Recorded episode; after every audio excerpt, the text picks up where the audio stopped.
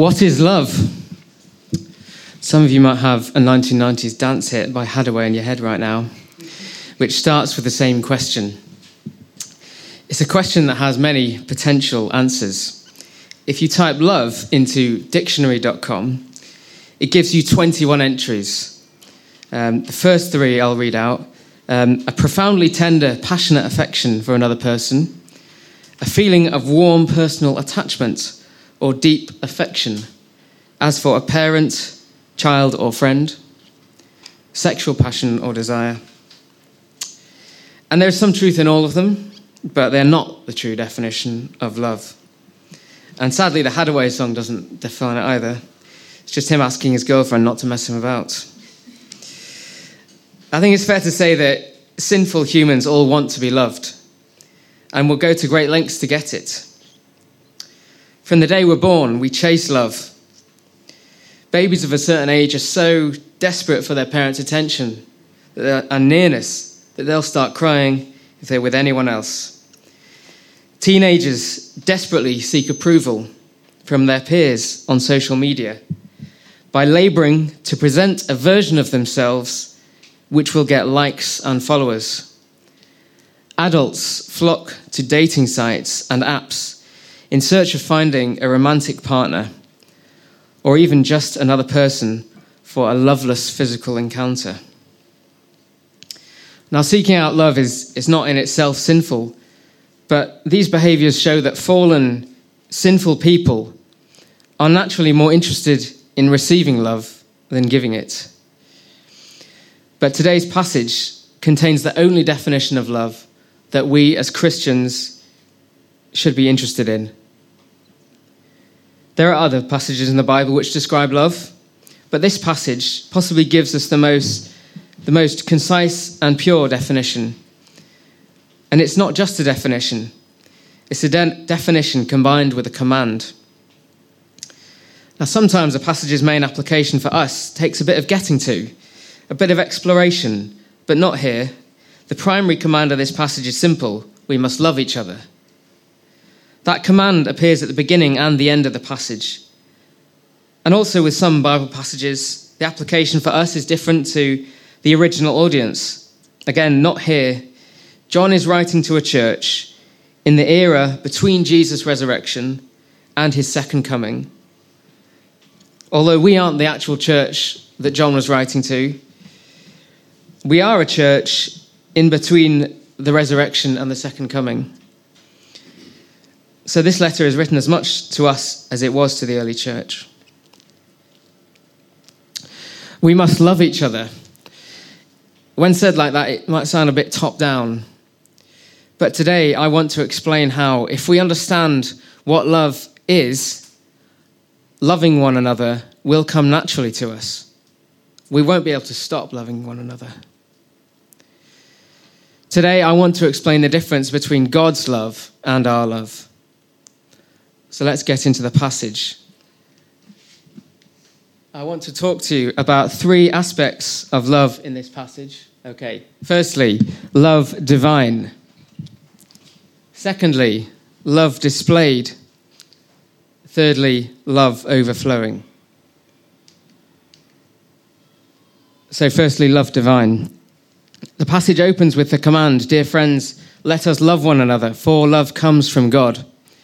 When reading or hearing the word for, sometimes your brain skips over it. It's just a little link word, but it plays a vital part in the logic of this command. We probably all know that for is another word for because.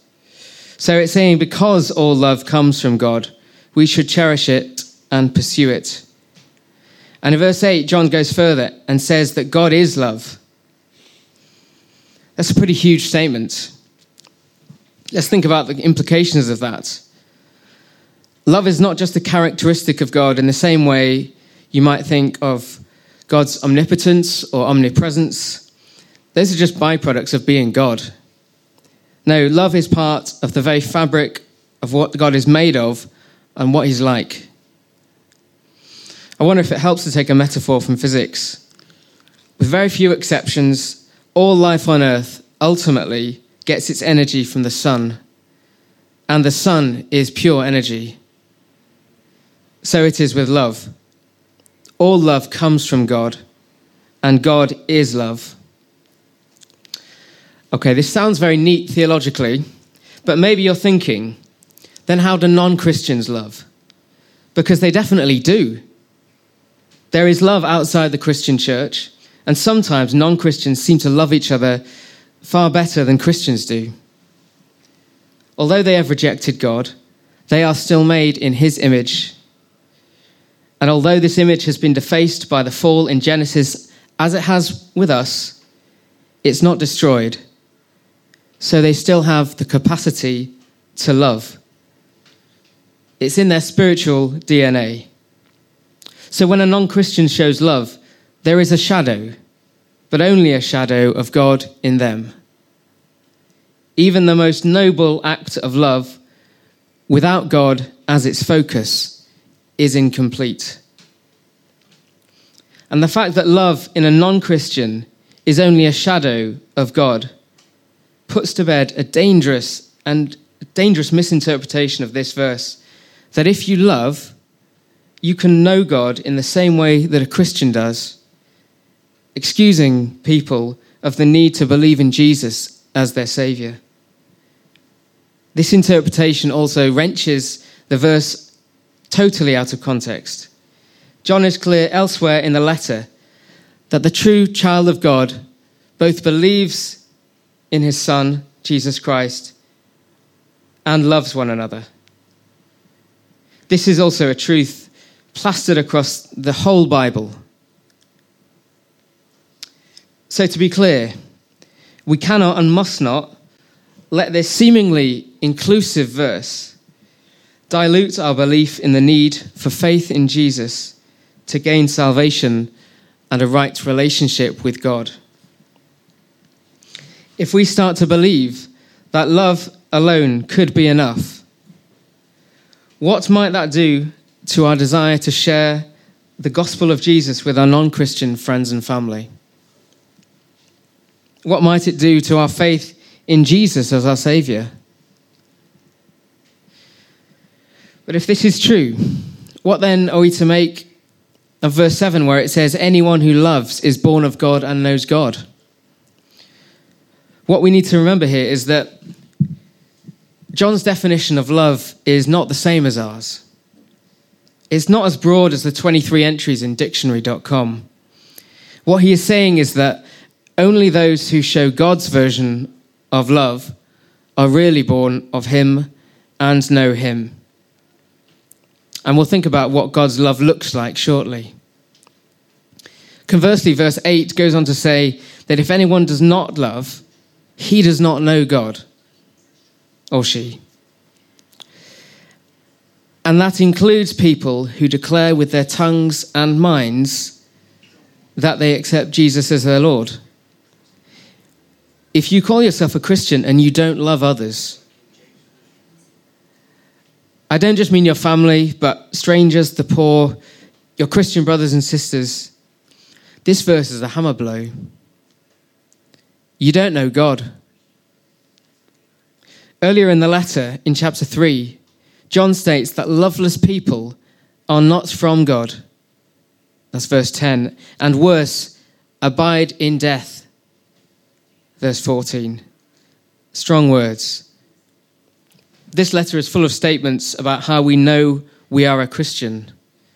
And this is a statement about how we know we're not. Put another way, this passage is clear that it is impossible to enter into a relationship with God, who is love and the source of all love, and yet not be transformed into a loving person yourself.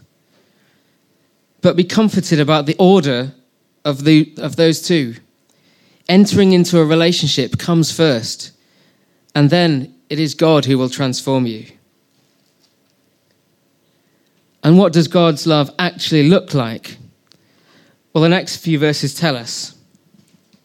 Secondly, a love displayed. In verses 9 and 10, John moves on to explain how God has displayed his love for us through the cross.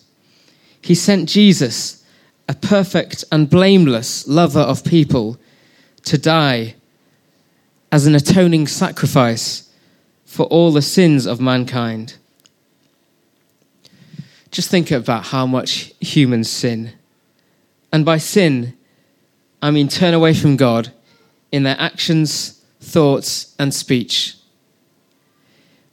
Even the Christian writers whose books we quote and we look up to, and the leaders who we look up to, they sin.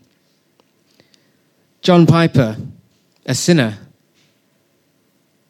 John Calvin, a sinner. Greg Wilson, a sinner. Then times that by the estimated 108 billion people who have ever lived. It blows the mind. Now, it's important just to make clear here that not all of those people's sins will be covered by the cross. Only those who accept that act of love and accept Jesus as their Lord and Savior will benefit from it. But the Bible is clear that even if everyone who ever lived did accept Jesus, that sacrifice would still be enough. I still can't get my head around the scale of it, the scale and volume of God's love shown on the cross. I don't think anyone ever will. And it's this astonishment at the enormity of God's love for us. God will use that to transform us into loving people. And verse 10 hammers home the point of verse 7 and 8. This is love, not that we love God, but He loved us and sent His Son as an atoning sacrifice for our sins. If John had a caps lock key, I think he'd be slamming it on for the words, this, and loved us. This is love. God loved us. This verse makes crystal clear that there can be no explanation or definition of true love which does not start from God's love. We cannot begin to understand it by thinking about how we love God. Instead, love has to be seen as a prior act, something already done. Can I suggest this? In the form of the cross, God dropped a thermonuclear bomb of love on the earth. And it's only the radiation and fallout from that which enables us to love. I know it's not a perfect metaphor. God's love is not destructive or violent like a bomb, but I hope it gets the point across that love came first from God. And it is the aftershock of this act of love, Jesus' death on the cross, which enables us to love. So love is divine, displayed on the cross, and thirdly, overflowing in us. Verse 11 says, Dear friends, since God loved us, we ought to love one another. It's a repetition of sorts of verse 7 because God loved us, we ought to love each other.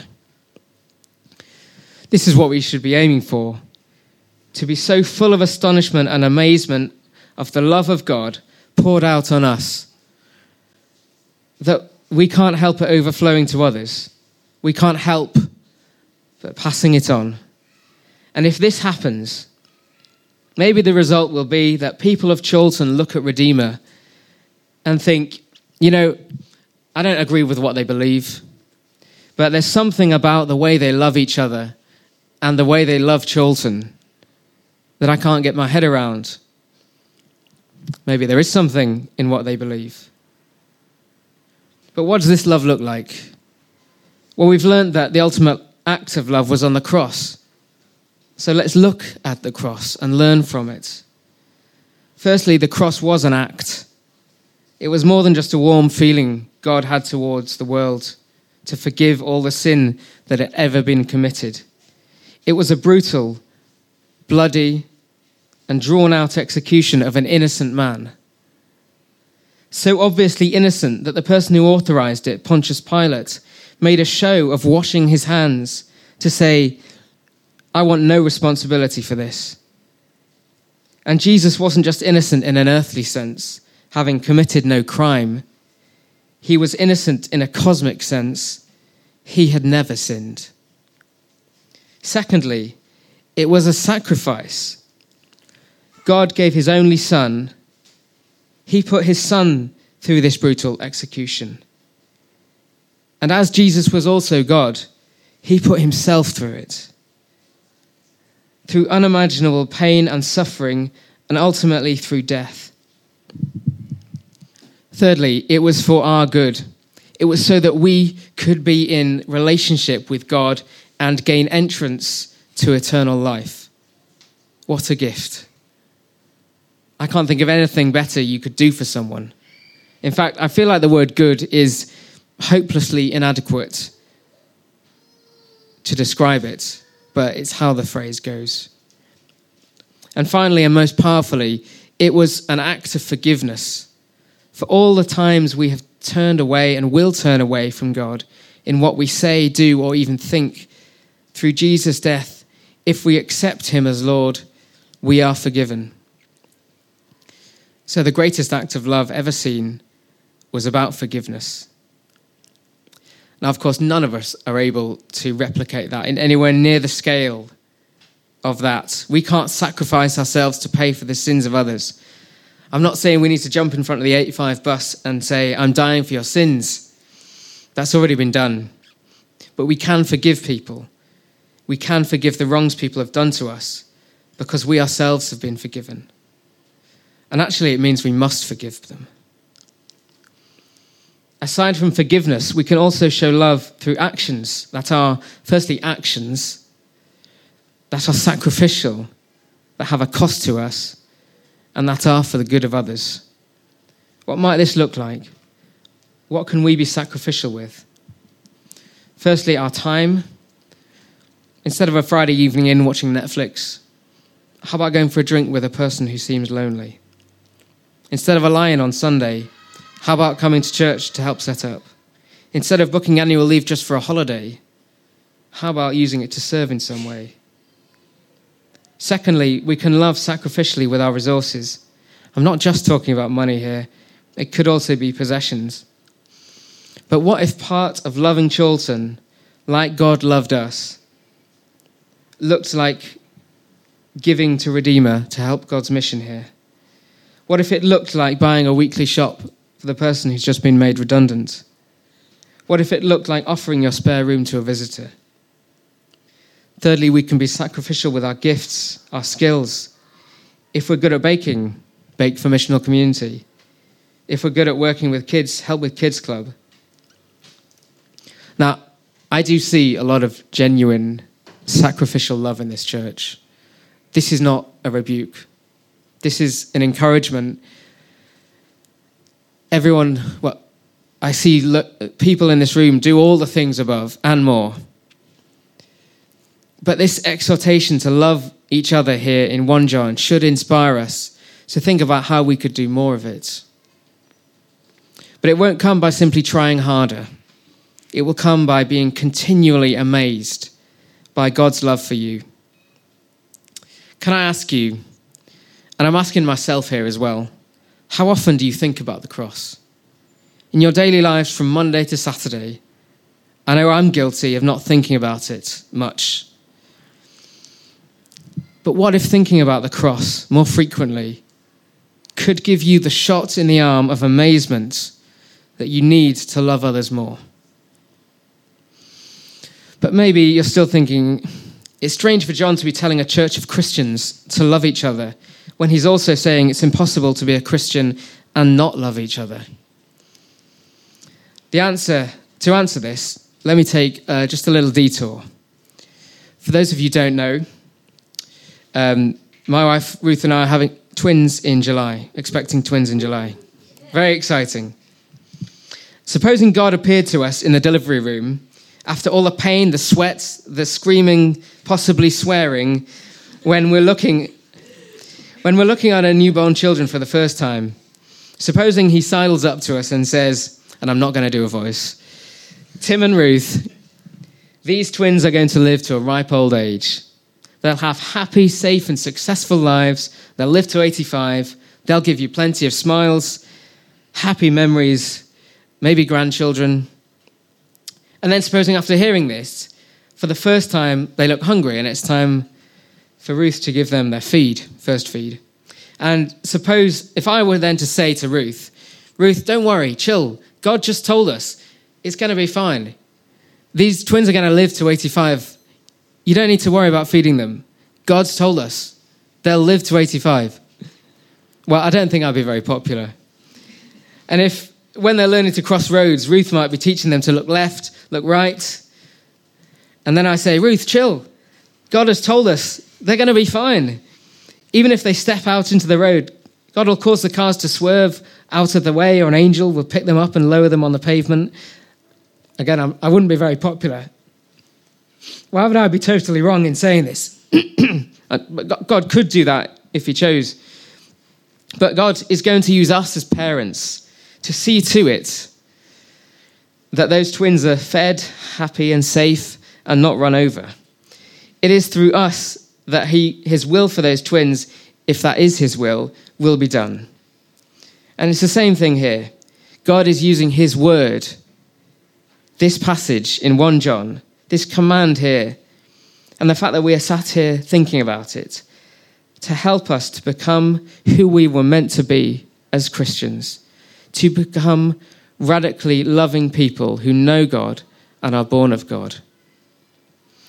And this isn't just a call to love Christians, it's a call to love whoever you find yourself placed with.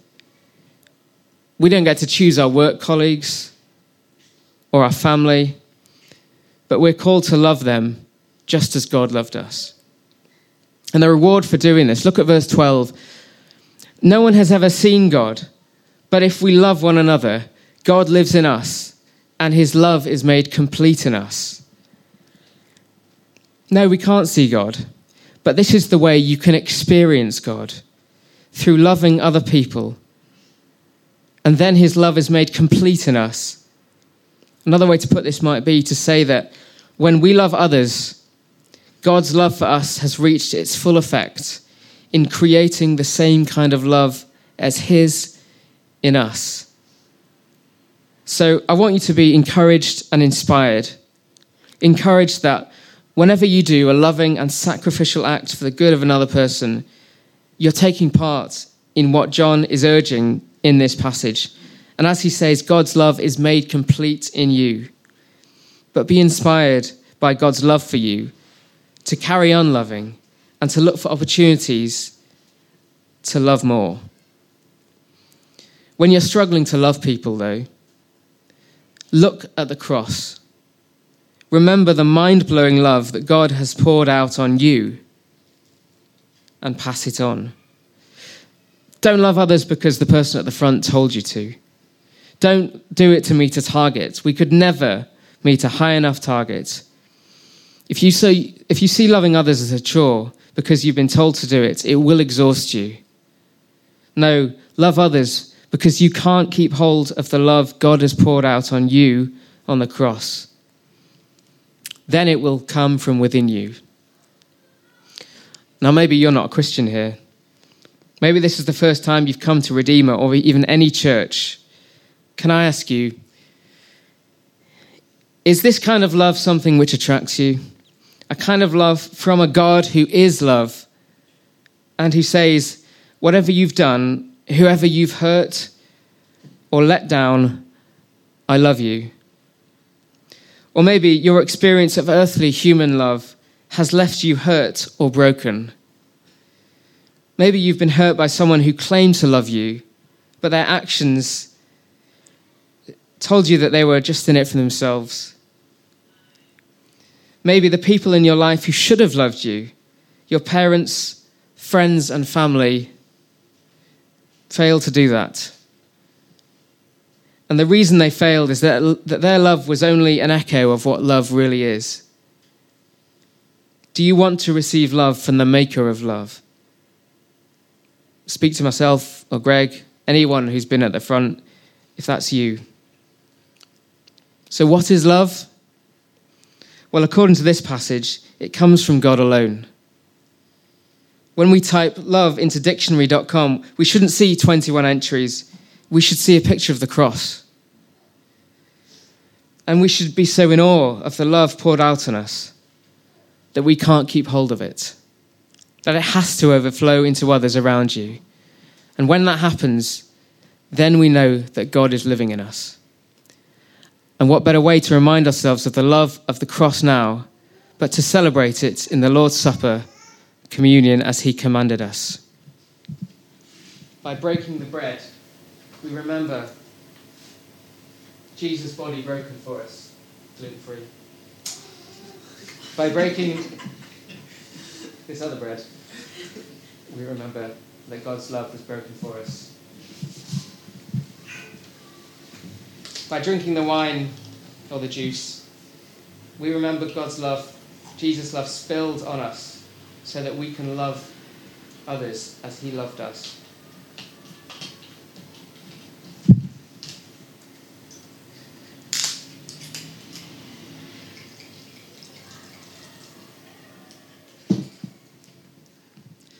Now, this is a meal for anyone who has accepted God's love for them displayed on the cross.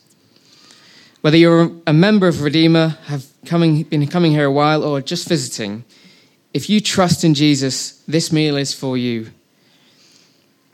But if you haven't made that step, we love that you're here and you're welcome, but please just take this time to sit and think about what you've heard. We don't want you to make a statement of something you don't believe in. Equally, if you are a Christian but currently in an unreconciled state with another Christian brother or sister, please sit this one out. If you're not living in love with a fellow believer, it wouldn't be right for you to declare that you are living in God's love fully. Go away and repair the situation. The table will be here for you next week. We're going to sing in a moment, so during the first two songs, just come up Take some bread, dip it in the wine or juice, and eat, remembering the love of God displayed through G- Jesus' death on the cross as you do. If you've never done this before, maybe this morning here is where you start. Maybe here is where you receive the amazing love God had, has poured out on you and then start loving others in the same way. Let's pray.